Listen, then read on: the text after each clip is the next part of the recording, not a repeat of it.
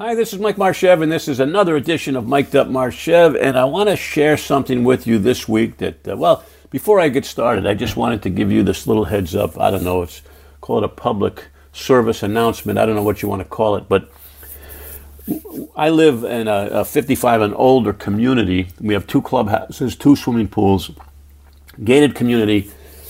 2 nights ago at 6:30, we look out the front door, and we see many, many red lights flashing. This is not good news. We took a little walk about 200 yards down to the clubhouse, and our clubhouse burnt down. There you go, just like that. One minute you have a clubhouse, and the next minute you don't. And it had to do with, I think, with a faulty electrical connection, perhaps with the sauna. Who knows? It doesn't make any difference. But somebody made a mistake, probably didn't do something right. And right now we don't have a clubhouse. And the pool tables went, the gym went, the sauna went, the library went, everything went, kitchen, the whole deal. And I just wanted to just use this as a public service announcement that be on your guard, folks, because 1 minute your life is great, the next minute it may not be so great. And in your home, your toasters, your microwaves, your hair irons, your electric toothbrushes, I don't care what it is, your computer, just be cognizant of the fact that electricity can go awry. And all I want you to do today is just be careful. Just remember that. Because what happens is, because it works every day. Every day life is grand. We get lazy and we overlook things. And I don't want you to overlook things. I want you to be on the lookout because your home is very, very important. Yes, we lost the clubhouse. No one got hurt. No one died. No one lost their home. But it could have easily been a unit with 8 homes in it, just as dramatic as that was. So anyway, just a little heads up, be careful before today's message. And here comes the message. I was hired last week to do a job in Philadelphia in April, sales meeting, non-travel, had to do with medical equipment. And I started doing my homework, as we all do. We get an opportunity, we do our homework. We start doing our research. We start finding out more about the subject matter so we can deliver a good message come meeting time, come some sales meeting time. So I did my homework, and I came across a story, because stories are pretty good. People remember stories. And I want to share a number of stories, not with you today, just one with you today, but with that sales group, I'm going to share a number of stories that are attached to a number of messages that hopefully they can connect with. One of them had to do with when I was flying an airplane, learning how to fly an airplane years ago.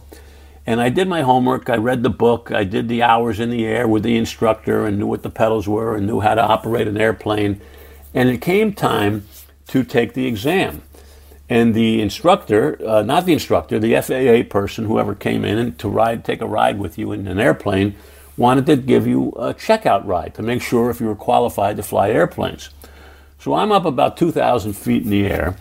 And the woman says to me, happened to be a woman, says, yeah, you see that water tower over there? I want you to go over to that water tower and fly around it. Keep your position so that water tower remains just under your left wing. I was flying a Cessna 152 at the time. That's a high-winged airplane. And she wanted to go into a circular turn, keeping that water tower just under the wing as I flew around at 360 degrees. Well, as you can appreciate, there's winds up at 2,000 feet, and they're coming from one direction. And to do a 360-degree turn, you have to address all 4 directions, and the wind is going to play havoc with you on each of the 4 directions. If it's in your face, if it's behind you, if it's coming from the right, coming from the left, you have to make the adjustments. So I immediately, on the checkout ride, went to the book, said, okay, whether you're in the wind, you do this. You do this with your left foot, do this with your right foot, and you turn, and you got to pull back on the yoke because when you turn, you're going to lose altitude. And page 72 told me to do this, and then when the wind is to your back, the left foot does this, the right foot does this, the wings do this, the yoke does this. Then when the wind's coming from your left, you got to crab into the wind and come to the right. And all these things were going through my mind as I was trying to fly circular 360 degrees around this object on the ground below me. And every circle, I kept getting further away from the water tower because the wind was pushing me away from it. So she said, okay, go back, try it again.